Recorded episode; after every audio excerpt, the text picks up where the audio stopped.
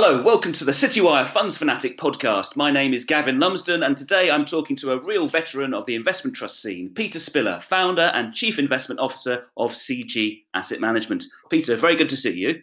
Uh, good morning, Gavin. Lovely to see you. Okay, now you, Peter, you're best known for having run Capital Gearing Trust since uh, 1982. That makes you one of the longest serving fund managers in the UK. Uh, although I think Simon Knott at Rights and Issues pips you to the post on the on the absolute longest. Still, 38 years is a long time. Can you tell us a bit about Capital Gearing Trust? Because I know it's, it's one of a small band of defensive trusts that aim to protect investors' money. But um, how, how, do you put it? How do you explain it? Well, Capital Gearing Trust is is uh, simply described as, in concept, implying a um, an investment process which allows it to look after all of someone's financial assets, um, and um, and uh, for instance, mine. Um, and it would appeal, uh, we hope, and, um, to people who have similar characteristics uh, in their or risk requirements uh, to my own. That is to say, it uh, attempts to outperform equity markets over time, but also to avoid losing money um, and and uh, to have very uh, low risk of substantial drawdowns. So over the last 38 years, we have had one year uh, when we had a drawdown, which was two percent. Um, when that, that was uh, back when sterling was very strong and there was a, a taper tantrum in bonds. Um, but uh, the other 37 years have all been up, and um, over the, those uh, 38 years, uh, the share price has gone up 200 times. Um, and um, so we hope that we've established uh, with some credibility our, uh, our uh, ability to, to uh, produce good returns, but taking rather below average risk. Okay. And this year, that risk controlled approach has been successful as well. While the FTSE uh, All Share, the UK stock market, has been tumbling 18%, uh, your shares are up. Uh, CGT capital gearing shares are up 2.7% uh, uh, up to 27th of July, and uh, the underlying asset value is up a little bit more than that. So, um, how do you? Yeah, can you tell us a bit about the portfolio? What are you invested in to uh, produce that kind of small gain when uh, equity markets are having such a tough time? Well, uh, we have um, different pillars to our to our asset allocation. So our principle, I should just back off and, and, and say, is that where an asset class has high prospective returns and low risk, we want to own a lot of it, and um, we want to own it uh, with long duration. Uh, the converse is also true that where prospective returns are poor and risk is high, we want to earn very little of it. Um, and and um, and what we do earn, we want to be of short duration if we if we can uh, thus organize it. So we have felt um, uh, for some time that, that equity markets were looking very rich. Um, and uh, on top of that, uh, we, were, we were quite lucky in a way because in at the turn of the year, uh, a number of, of stocks and sectors got very frothy indeed. So one of those would have been um, renewable infrastructure. Um, and uh, were around Christmas. Uh, it was just astonishing that the, the, the, level of premium that these things went to. They, they had some very good uh, long term um, attractions. Although, actually, in that particular case, we were quite concerned that the market was much was using forecasts for, for power prices that were much more optimistic than, than our own forecasts. Um, so we sold all those. Um, and we also saw various stocks that we like a lot for the long term. Um, uh, so, like Castellum and Investor and Grainger all go to, to very high ratings relative to their history. And we sold a third of, of each of those. Um, and um, so the result of that is that uh, we went into uh, you know, the end of February with, with um, just 30% in risk assets. Um, and that felt uh, uncomfortably low, I have to say. Um, but obviously, in March, it felt uncomfortably high. Um, and um, in March, we we put uh, 10% to work. So, so we moved to uh, 40% uh, risk assets. Uh, not more, but we still have plenty of dry powder. Um, and uh, that was because uh, we we thought values were improving a lot, which is why we raised the weighting. but we didn't think they'd improve to a compelling level, um, and and um, and therefore by definition still don't. Um, and uh, we had, uh, fortunately, assets which were asset classes which were offsetting this. So, so tips, for instance, in the United States, that, that's that's uh, inflation protected uh, securities uh, that are issued by the government, um, and uh, real interest rates were falling.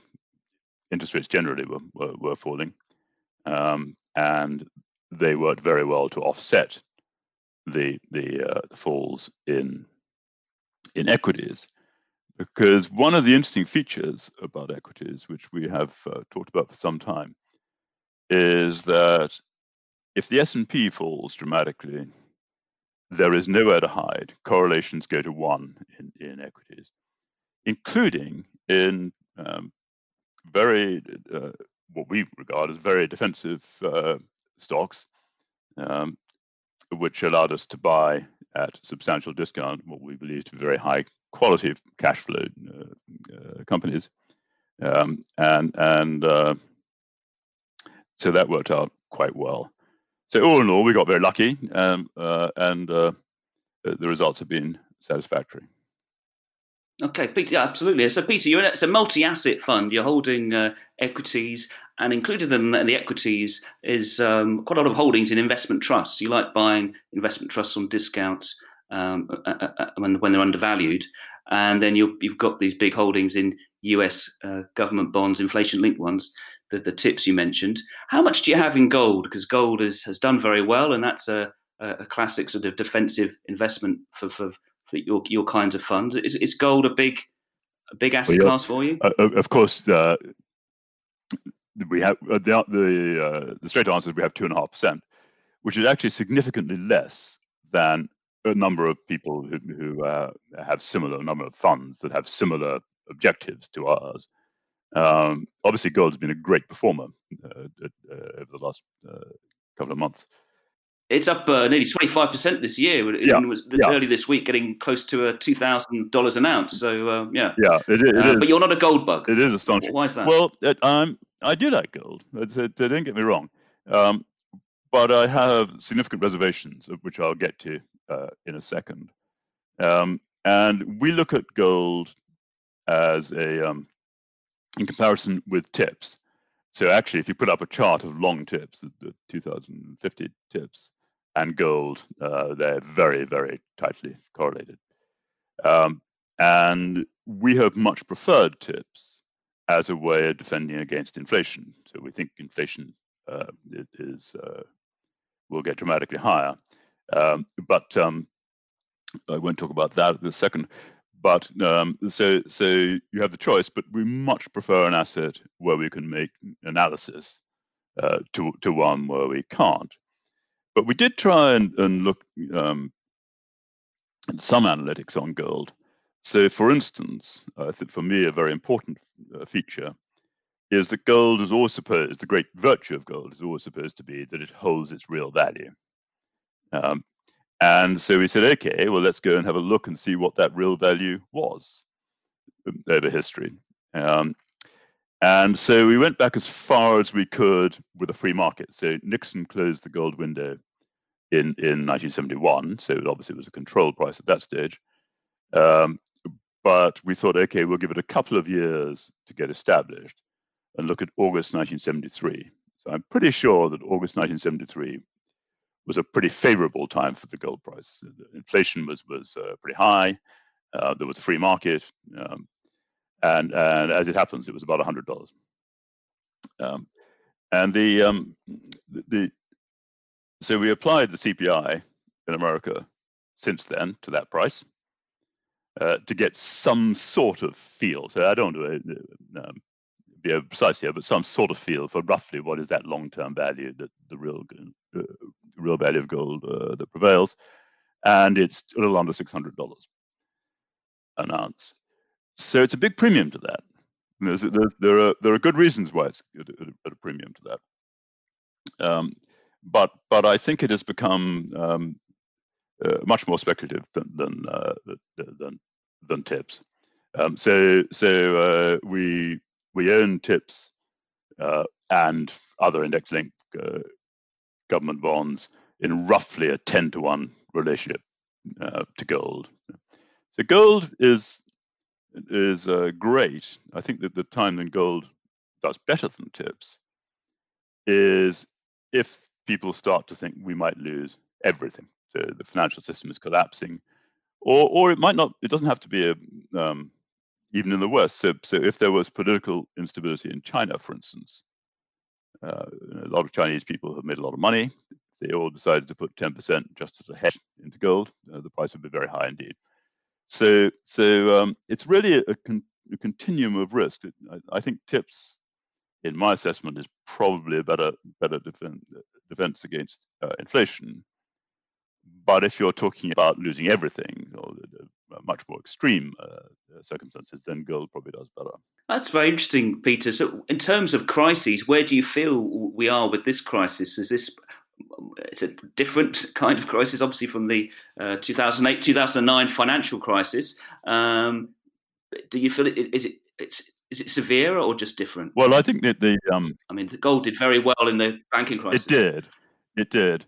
Um, but um, but it can also fall back. So, so uh, it, it, you only have to reflect on the history of gold since it was uh, became a free market in, in 1971 uh, to recall that, that in 1980, I think it was, it hit, hit $850. Uh, and then we got to uh, what's known in the market as the Gordon Brown low, where the UK sold uh, all its gold at 250. Um, there was plenty of inflation between the two, um, so so uh, it sure didn't hold its value then. Uh, so, but in terms of how big a crisis we're in, I think it's uh, um, it's been a continuum really since the late 1990s, or even the mid 1990s, when Greenspan began to adopt his very accommodative monetary policies, um, and in doing so, encouraged the the rise of debt.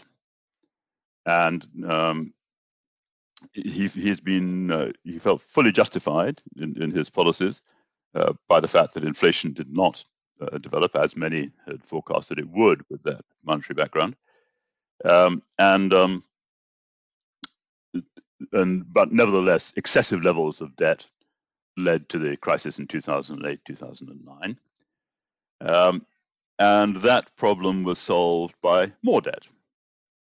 Great great uh, fiscal deficits and, and monetary printing uh, QE. Um, and and in the 10 years since, we have seen um, monetary policy again with a huge bias towards ease. Um, and and uh, and debt increasing uh, ever more. And we had the odd situation. So even before the virus began, were um, in a reflection, I think, of Hyman Minsky's uh, theories. So Minsky, you'll recall, uh, said that um, when you have long periods of stability, it encourages more and more speculative behavior um, and therefore breeds its own instability. Um, and I think a very similar thing has happened to inflation. So the constraint on monetary policy and on fiscal policy has always been fear of, of developing inflation. And you have to be quite old, Gavin, to well over 50, I'd say, to have experienced as an adult and uh, involved in the investment world, to have experienced uh, inflation as a problem.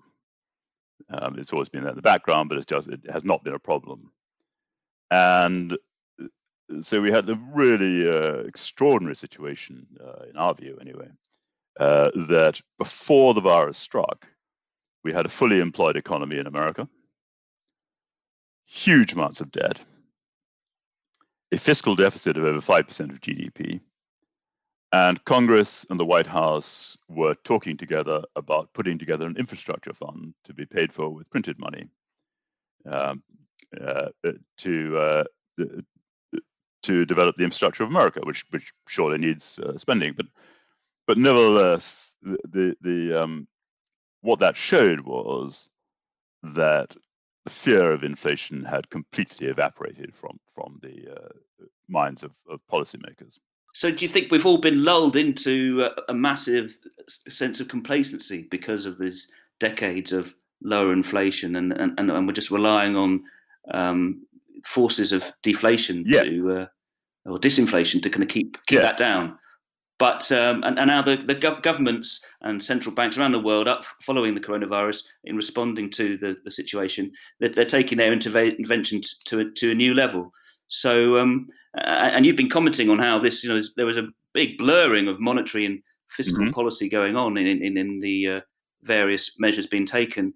Um, do, do, you see? You've referred to you're talking about inflation. Did you see that a surge in inflation being the biggest threat from this blurring in. in well, in uh, uh, it's interesting the, the, word threat.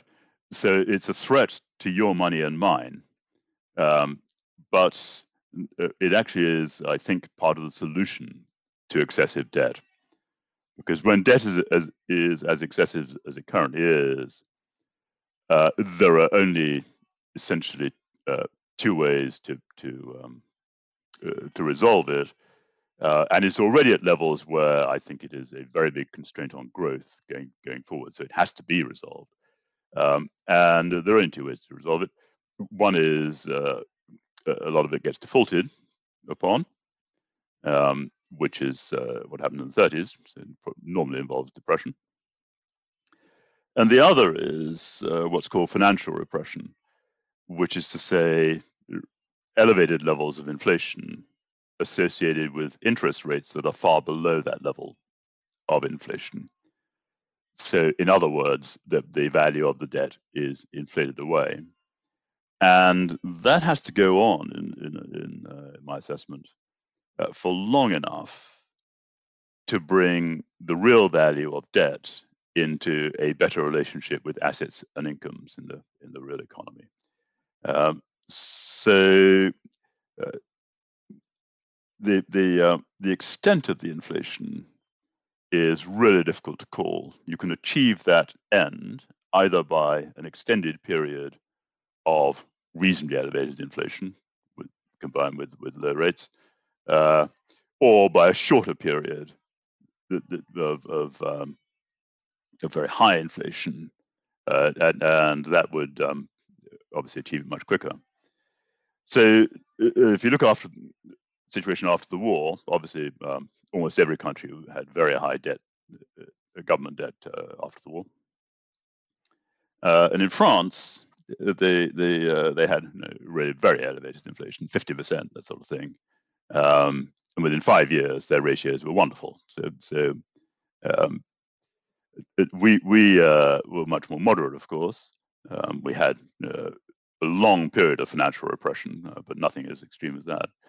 Um, so it took us to, to the end of the 70s to get to the same situation as they were they'd achieved in 1950. Um, and it's interesting because French growth was actually much better than the UK's uh, after, after that period, after 1950. Um, uh, so uh, who, who knows what's, what's, what's better for the economy? But what's for sure is that, that, that we do not want uh, uh, very elevated uh, levels of inflation from a society's point of view. Uh, so 15%. Peter, I might be falling into the trap of, of being complacent, but uh, you know, you've been talking about the this uh, uh need for inflation, and therefore, you know, but the, the threat uh, to, to uh, inflation at some point. You've been talking about this for, for, some time, and it leads you to manage and position capital gearing in the, in the way that you've described, and that's been very successful. Um, avoiding the big falls in stock markets and uh, participating in some of the, the gains. So that's all very good, but uh, but the, in terms of the inflation, has the uh, the inflation hasn't the genie hasn't escaped the bottle yet right. in the way that you've described. So, so uh, um, how can we be sure that it can we be sure, sure that it will and that you'll be right? Okay, so so the first thing to say, Gavin, is we can't be sure of anything. that, that, there is no precedent for for the situation that we're currently in.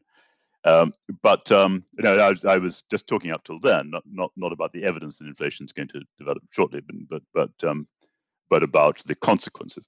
Uh, so the evidence is is, um, is quite interesting.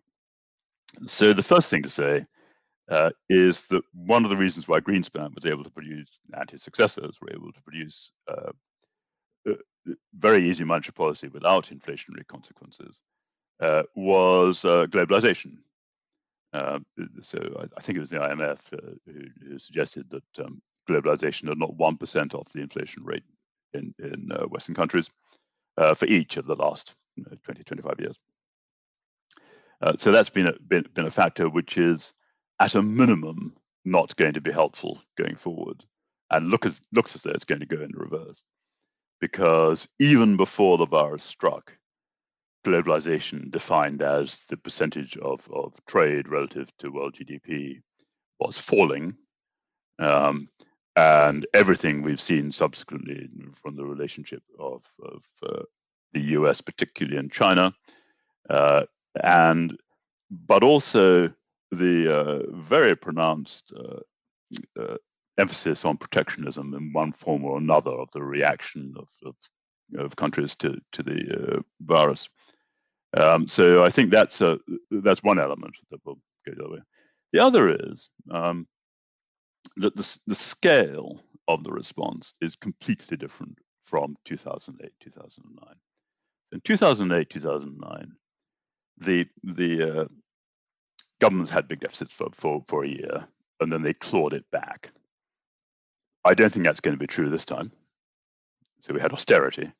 Um, I, th- I, think there isn't a word on the planet uh, which has less relevance to, to, to our future than austerity, to our immediate future, uh, than austerity, because uh, it, it is uh, not advocated by anybody, not by academics. Actually, it's not completely true of academia, but but but of mo- almost the consensus of academia. Uh, certainly, the media uh, are forever warning. And, um, the FT, for instance, if you read that uh, weekly, uh, there's no stimulus that they haven't uh, approved of. Um, and um, and um, and among politicians, we hear from our own, uh, own Boris that, that uh, know, we're not going to get austerity. I think it's plain we're just not going to get austerity. You know, whoever runs uh, America, particularly, um, and um, not only that, but there is a requirement for a lot of fiscal stimulus because looking forward, if history is any guide, savings rates will be quite elevated, um, at personal savings rates, that is. Um, and it seems likely that corporates, with the excessive debt they already have and the scare that they've had, uh, will be very slow to uh, spend money on, on capex and so we have a situation that Keynes would have recognized in the 30s, where you've got a, a demand shortfall. And that will be made up, I'm fairly confident, by governments. Um, so it isn't just that we're going to have extraordinary deficits this year. So they're generally forecast to be about 17% of GDP for the for the Western world. Um, but uh, I don't think that we will see um, anything like contraction in those deficits that we saw after the 2008 9 crisis. Okay, so Peter, it sounds like it, it could be different this time. Um, could you tell us a bit more about the the, the, the tips, the uh, US index linked, inflation linked government bonds that you that you've been buying, and because uh, that's the main defence that you have against this uh, rising mm-hmm. inflation. Um, I mean, I, I, think some people would be listening to this might think, you know, government bonds, U.S. government bonds, long dated ones. You know, what kind of return are you getting off them? Um, you know, interest rates and yields have come down such a long way. What what do what do tips right. give so, you? So uh, so you're absolutely right that that uh, we have had a wonderful run in in, in, in tips. So so of course we keep asking ourselves the question: uh, you know, should we uh, continue to to uh, to own them? Uh, the specific answer to your question is that for 10 years it's minus one real, and for 30 years it's minus 0.3. Um, and it is uh, a measure of how difficult it's going to be to preserve the real value of assets that we believe there is significant capital gain to be made in, in, tips from from those already uh, record low yields. And the reason for that uh, comes back to the financial repression that I was talking about before. That um, it's pretty clear that that a matter of policy uh, that if we get the inflation, so that's that's another argument which I, I think we will, but but but um, the, the, that's certainly not a consensus view. Um, uh, but if we get the inflation, that nominal rates will still remain very low, and therefore real rates will be substantially negative. Um, and therefore, we think that there will be a significant further capital gain. E- even from here, it's been a wonderful run. We've been uh, very much enjoying it. But so just to, to, to, understand the basics, so the negative yield on those tips that you just mentioned, that means that uh, you bought them at a price which will mean if the, the, the, the price at which they were redeemed at eventually will be will be lower than the uh, price uh, well, you paid. Uh, not in nominal right? terms. In real terms, it will right. be. As as indeed, it, it uh, will will be the price of the um, of nominal treasuries or gilts or whatever. Uh, they they will fall in real terms. Um, uh, even if you pay no tax on the income. So that's um, so so that that is that is the world we are in. I see. So they're, they're, they're, they're, low returning at the moment, but if you're right, their value will increase because their returns are yes. linked to inflation. So, so they're, in other words, that the um, the risk-free rate, so to speak, will get more negative in real terms. So, so that doesn't that that could mean that the treasuries do do quite poorly because uh, you you can still keep rates well below inflation, but well above where they are today. Um, so so, uh, so we, we are very cautious indeed about uh, long-term nominal government bonds. Okay. Well, th- thank you for the uh, explanation on, on the on the government bonds there. I wonder if we can mm-hmm. turn back to equities because uh, a lot of our uh, uh, listeners, you know, invest in possibly invest in your investment trust, but they, they invest in other investment trusts. I think they'd be interested to know, you know, what you were buying um, in in March, the dark days of March, when there was a big sell off. Um, you had uh, some cash in your pocket, quite a lot, and uh, you'd taken some profits. Um, you um, you'd taken some profits in uh, these industrial holding companies like uh, uh, Investor AB and uh, Castellum. Now they're both Swedish companies. What, what's the attraction about okay. them? And were you buying back into them, having uh, uh, so Investor? Yes, Castellum, not really. Um, but but um, the attractions of Sweden are um, actually I should back off and, and, just just say a more general theme has been that uh, we recognize two uh, two factors which are developing, or two themes which are developing. Uh, one, obviously, uh, is that the cost of capital has gone down, risk-free capital has gone down, um, and the other is that, in our view, the riskiness of the structure of the economy has gone up, um, and and um, therefore the risk of, of uh, equities has gone up. But if you can buy companies which have secure cash flows, um, which are in some sense uh, in some form inflation linked, uh, then we think the values of those will rise if they are secure. They do prove to be secure. So uh, what we were buying uh, was um, largely on that theme. So take, for example, a company like Tritax Big Box. Uh, they have warehouses which are let to good credits uh, for uh, 14 years on average. Um, and their tenants have put a lot of money into their uh, machinery inside their, their warehouses.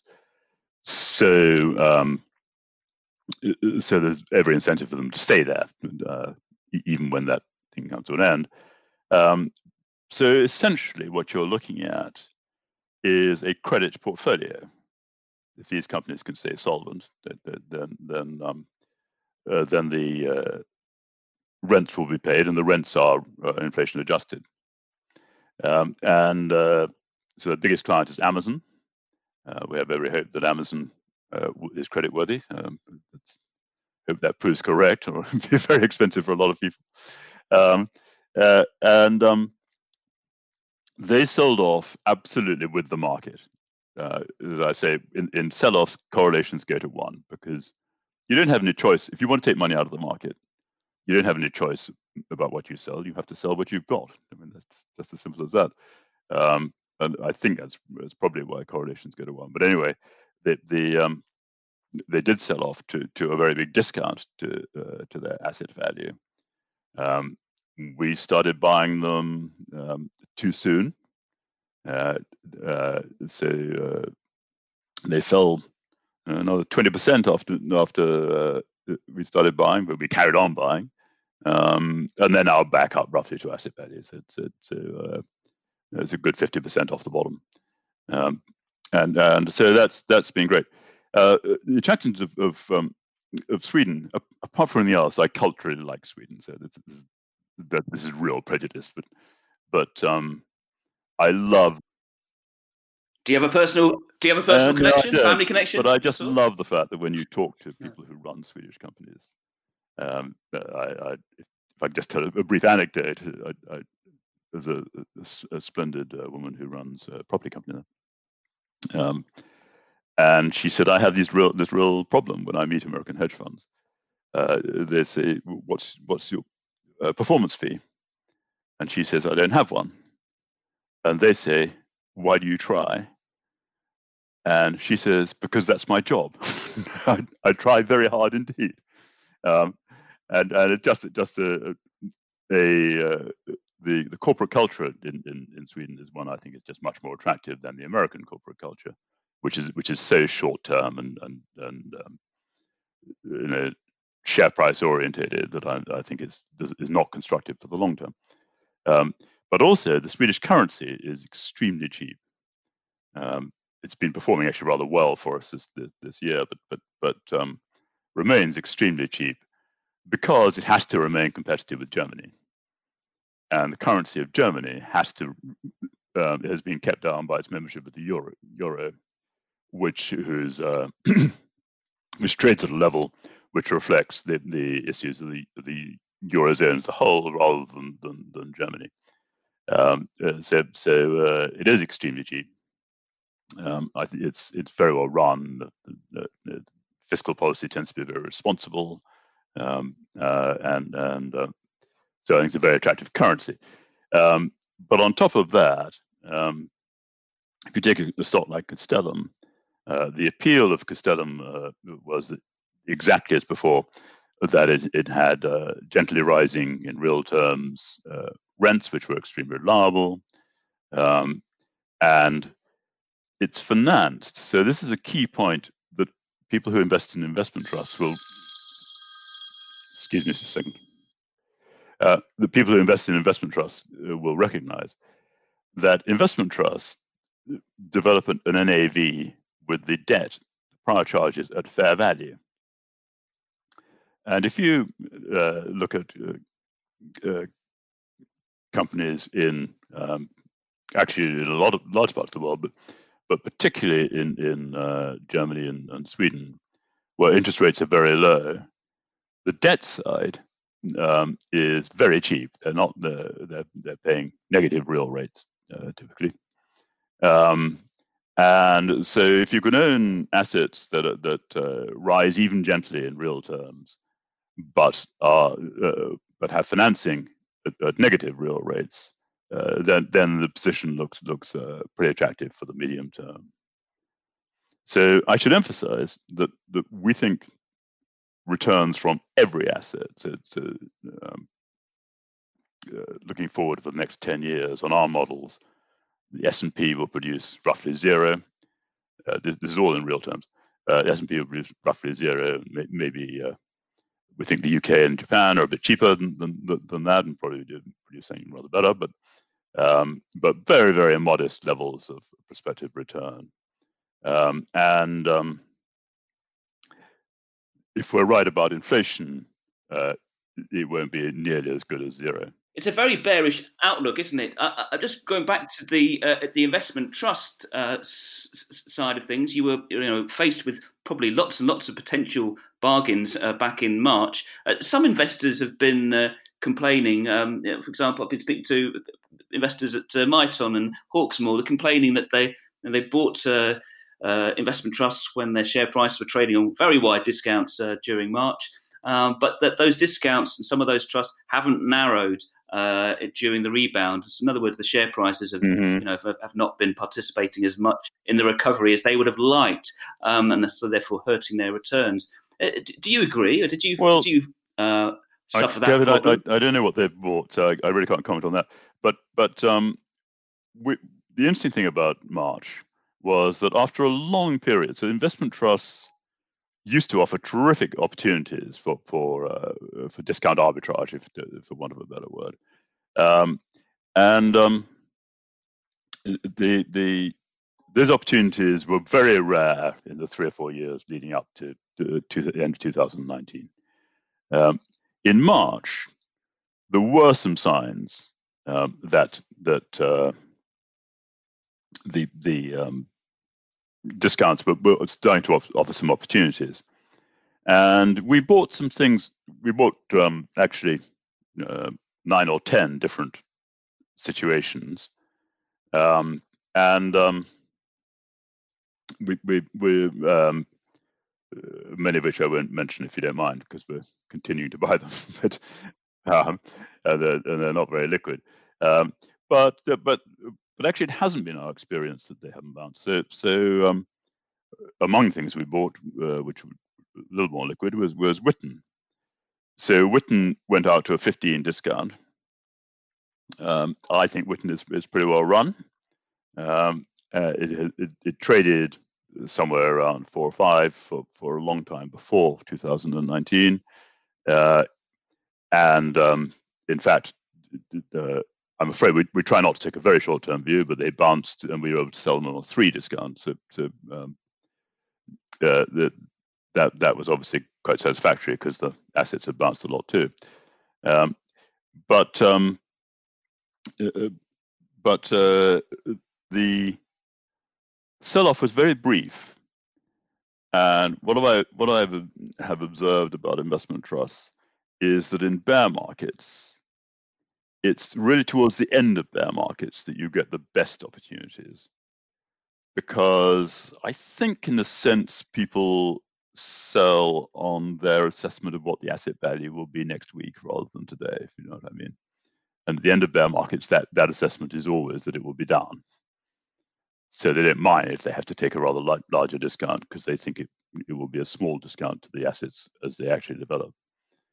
Um, and um, but that's just that's just speculation. I mean, I, I, but the, but the fact is that, that as as bear markets develop, uh, the the uh, opportunities tend to get better, and they this was too brief.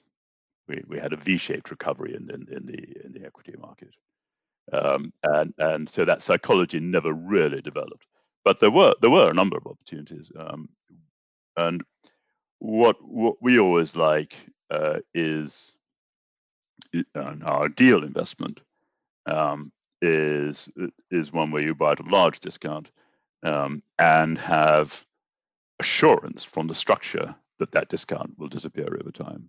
Say, um, for instance, where where uh, the the company will will offer a to uh, to buy back shares at NAV at specified periods, those sort of things. If you can buy those at large discounts and and their assets which are properly run, uh, that's obviously extremely attractive. Well, that's interesting you say that, Peter, because actually, whether it was a, a, a brief sell-off or not, it was it was quite it was obviously a very severe one. But uh, it, seems to be uh, have caused a, a revival of um, activism or investor engagement, call it what you will. But there's a number of investors, well, a couple of ones I've just mentioned already, who are you know pressing boards uh, of investment trusts to, to do, do more in the, the direction you're talking about.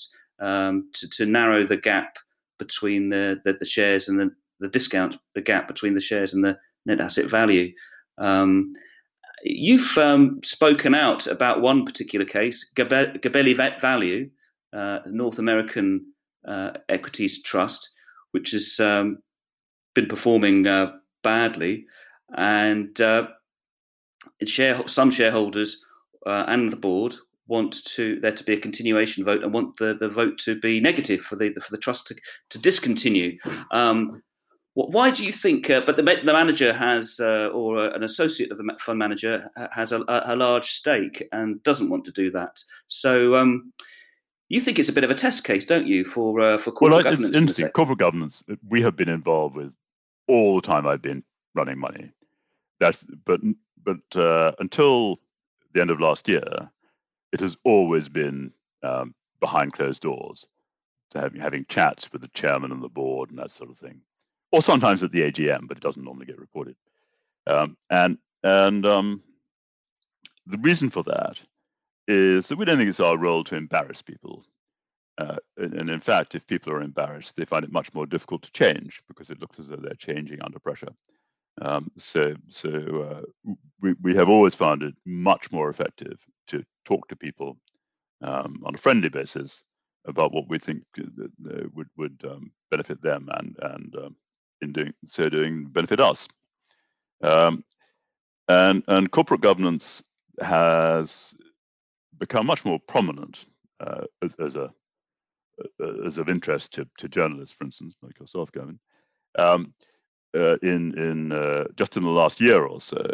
Uh, but it's still, I think, the weak sister in, in the ESG trilogy. Um, if, if, trilogies can have sisters, but um, remember, um, and um, and it's very interesting. So, investment trusts, if you'll permit me to talk for a second, uh, uh, you know, uh, is a movement to which I owe a great deal. Um, but much of the record of, of, of of capital gearing has been built on, on investment trusts. And I want it to prosper. Uh, but it has suffered really badly from changes in regulation of one kind or another, whether it's um, Basel II or, or, MIFID or whatever, um, with the result that there are probably 300 trusts which have no relevance uh, going forward to the role that, that, that uh, they should play or, or were set up to play.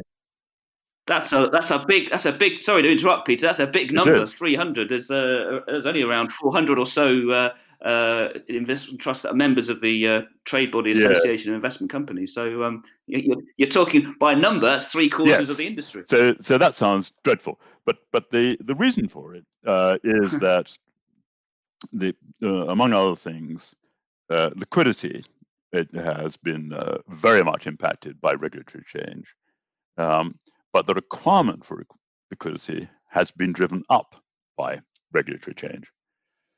And the result of that is that, I mean, people have different estimates, but but it's that a, a trust, other than very highly specialized trusts, so there are exceptions, but but as a broad statement, people with standard kind of portfolios, uh, you really need to be something quite close to 500 million in market cap to be uh, to be relevant unless you have a ZDM, so a zero discount model, which would would allow um, people to buy and sell in size because providing the underlying assets are, are liquid, um, there is no limit to how many uh, shares you can you can buy or sell in in a um, in a zero discount uh, trust. So just to to explain uh, to some of our listeners, uh, Peter, so a, a, zero discount policy is a policy by which you're either uh, issuing shares or buying them back to ensure that the share price is as close as possible to the underlying net asset value. Because some of the problems we're talking about are where you know there's a big discounts or big premiums uh, occur with the share price being either a long way below or a long way above the the, the actual asset value. Um, and you've been running that policy for five years. So it, it's it's been, I think, very beneficial for the for the trust. Um, for uh, not least, of course, because it's it's grown quite nicely. So so I say the um, the market cap when I started in '82 was around half a million, and it's now a little over 500 million. or 520. So so um, it, it's a thousand times bigger. Um, but um, the, the, we we adopted it uh, because we wanted to avoid the premium that, that we uh, sometimes went on to. Because I always felt responsible to the shareholders that that uh, that we had, and if someone paid 12, 15% premium. Um, there, there, was a stage back in the 80s when it went to a 200% premium. Um, but uh, I'm happy to say they've outperformed if they've kept it, but outperformed the index. But um, the, the um, you know, we couldn't do anything to protect those people. If if if the uh, if the premium stuffed off and they lost 10% of their money, they probably were quite cross. But but but it's um, we couldn't do anything to protect them. Um, but the, the concept behind is that is exactly as you say that every day we are uh, we offer to anyone who wants to to, uh, to either to buy shares from us from the trust at a very small premium or uh, or to sell them back to us at a very small discount. So that makes sure the price is always it's a neat solution.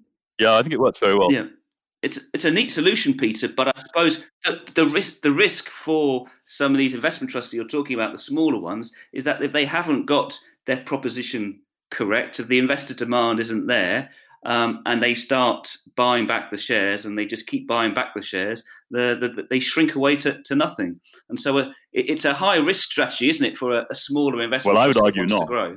But you're saying they should. I, I, I would argue not and, because and anyway. um, first of all, it's the only way they can grow. Um, uh, but secondly, uh, rather more contentiously, if seriously no one wants their money run by them, um, th- th- then, then what role are they playing? I mean, they they have no viable trust to begin with. I don't think the risk is high. Uh, you, if you're if you're already out of the game, then um, it, it's a gamble where where uh, where you can you can win, but but I'd, I'd say you can't really lose because if if uh, if that really is the circumstance, you should wind up anyway. Um, but the, actually, the history has been uh, very much biased towards um, uh, towards success. So um, there have been uh, trusts which have which have you know, not very many trusts which have adopted this, but more and more people are thinking about it. Um, and there tends to be a bit of a J curve. So there are people who are um, who owned it when it was a, a discount, are just grateful to get out at, at asset value or close to asset value uh, to begin with.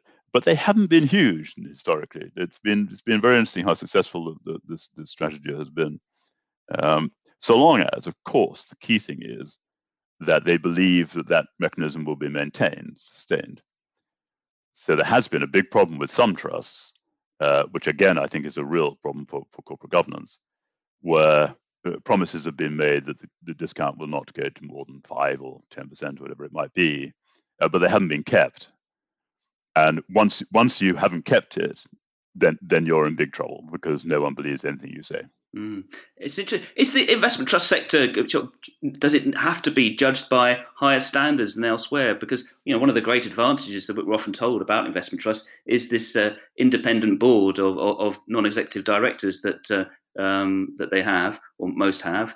Um, but um, you're highlighting, nonetheless, that there are you know numerous problems with uh, with the sector, basically being populated by too many small trusts that uh, haven't really got. Uh, yes, well, I mean that situation has developed relatively recently. So, so I, I, think that is. So I don't want to be too critical of, of boards, but it is peculiar to me. Uh, I find it just, just interesting that the boards of investment trusts uh, are so much less ambitious than the boards of practically every other op- operating company. So operating companies, um, the, the, the, the, thrust of board meetings as a general statement is how do we grow? Um, and the, it's unique among among companies that, that people think they've done a good job if, if they just hand it on the same as they as it was when, when they took it over, having been run competently and honestly. You know, um, I would say that's uh, a poverty of ambition. So you've mentioned the hurdle rate of uh, a hurdle of 100, 500 million pounds as being a, you know a, a decent size of, of investment trust Mm-hmm. that will have a viable future, and you know all the wealth managers will want to put potentially put it on their buy list and that sort of thing. Um, that's a level that you're you're about to reach if you've not reached already that, yeah, after this year's But it, performance. but in our case, just over I- I 500 just just just to to uh, to repeat, um, if you have a ZDM, then the liquidity problem goes out of the window, providing that you have a liquid portfolio underneath that you can you can fulfill. The, uh, the- because you're always you're, you're always there to Yeah. buy. The board is always there to buy the shares yes, if absolutely. nobody else is. Yeah. Yeah. So somebody can always Yeah. sell. And that, is the key. And, Okay. and Do you think that there there are so many? Um, yeah, there are so many trusts below 500 million pounds. Do you think there needs to be a lot more corporate activity, mergers, and, and bids to bring um, similar trusts together Well, in, the- in combinations? I mean, the broad answer to that is yes. Um, it has been a real surprise to me uh, that we haven't had more more consolidation.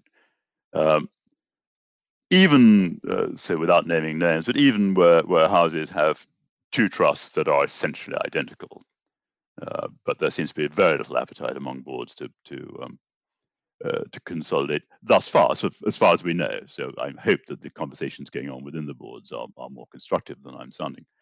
Um, but um, I, it is a surprise because actually, as a as a whole, I think that the directors of of uh, investment trusts are, high quality people, um, and uh, you know the the it has been suggested that that um, the reason why they don't consolidate is that their own jobs might be at risk, at least in the short term, um, uh, and, and uh, you know, they enjoy being directors and and, and so forth. Uh, but actually, I, I think that's not right. I, I, I'm uh, I have more faith in, in the in the quality of people that, that, that make up boards, and, and um, I just think it's the zeitgeist has not quite uh, quite got there, um, and uh, but but there are a lot of pressures. So uh, brokers, investment banks, are certainly in some cases that I'm aware of becoming reluctant to take on trusts that have no viability and no plan to solve it. Um, so, so uh, I think that there will be significantly more. Uh, well, I think we are in the middle of significantly more pressure uh, to rationalize the the, the, the trust business and and, um, and make it more relevant to the people we're we're here to serve. We're all here to serve, uh, as it were, the surgeon in Oxford, who is a very good surgeon and, and, and has less interest in, in investment, um, but nevertheless wants his money run professionally.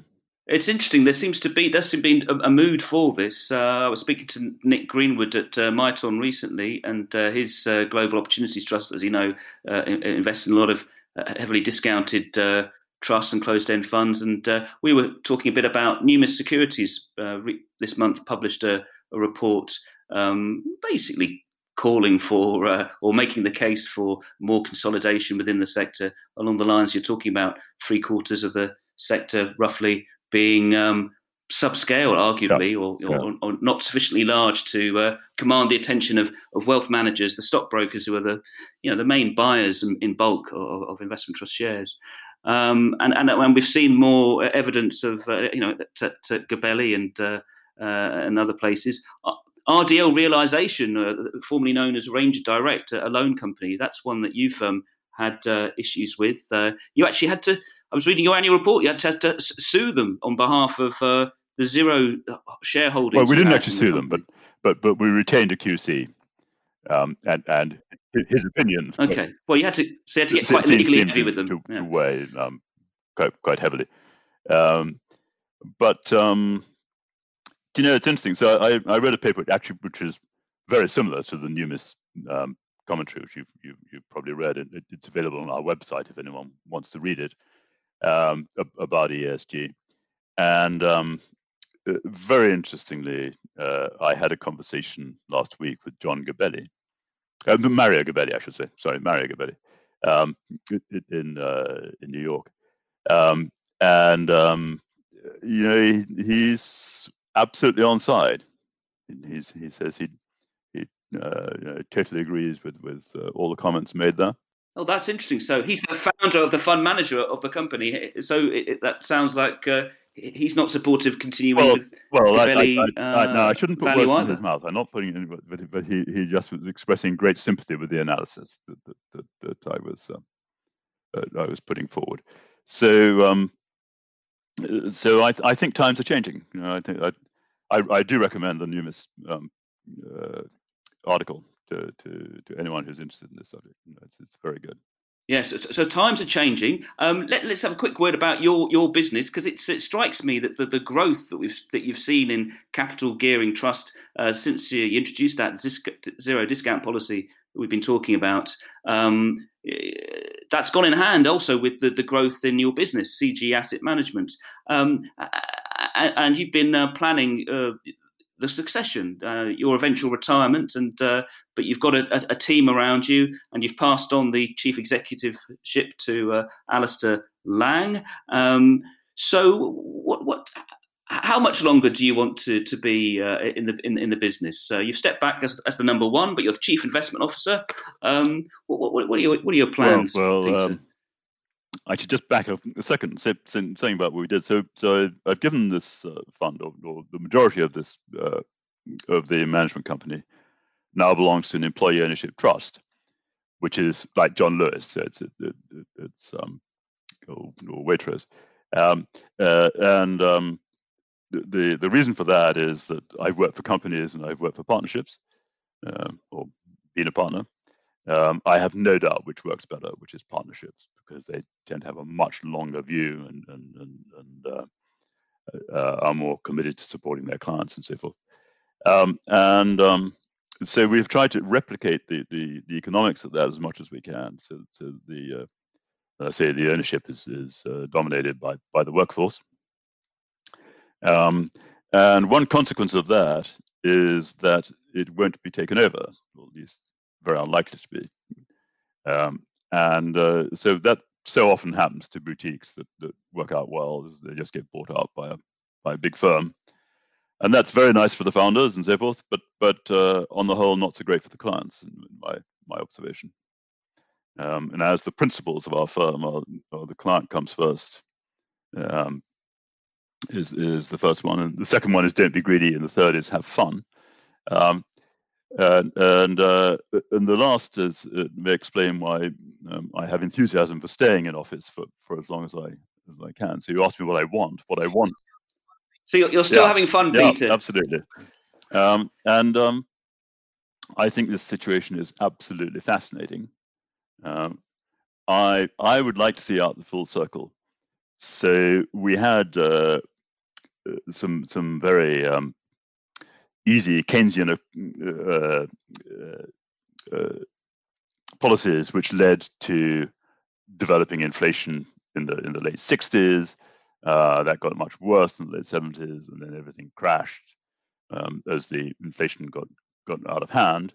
When the inflation got so high that it became a political problem itself, and as as previously mentioned, the the um, that level of inflation had purged balance sheets. Uh, so debt had been markedly reduced in real terms. Um, that produced fantastic opportunities in '82 when, when, when I started. Uh, you know, PEs were, were seven and eight for quality companies, and it was it was balance sheets were in great shape. It was wonderful, um, and I I'm sort of kind of hopeful that we'll go through that same thing again. Now that took uh, perhaps 12 years of it. I see. So you're you're you're, you're planning to stay around for for your thesis yeah. to be proven, and then you'll uh, and then you'll maybe yeah. well, what I step back and right. Uh, so what I'd really like and, do, take the credit from all your grateful yeah. shareholders. Well, what I'd really like to do is get get through that period, which I hope be less than the 12 years that that took, roughly, or um, or, or, perhaps uh, 14, uh, uh, and um, just sit back and, and watch Alastair and Chris and, and, and uh, whoever else we've taken on by that stage take advantage of the fabulous opportunities to produce 50% returns each year that, that, that uh, we were doing in those days. And, uh, you know, as opposed to the very mundane opportunities we have at the moment, which is where the uh, ambition is, is to produce, uh, is really to preserve real, the real value of, of uh, investments and hopefully a little bit more. So it remains fascinating, this thing. Yes, in that scenario, I expect capital gearing would actually own a, a lot more shares and, and, equities than it has done for, for, for a very long time, um, like it did when you first took over it um, 38 years ago. Peter, um, thanks very much for regarding both your outlook and, and, your and your career and your business. But uh, meantime, thanks very much for Thank you, Gavin. talking to me.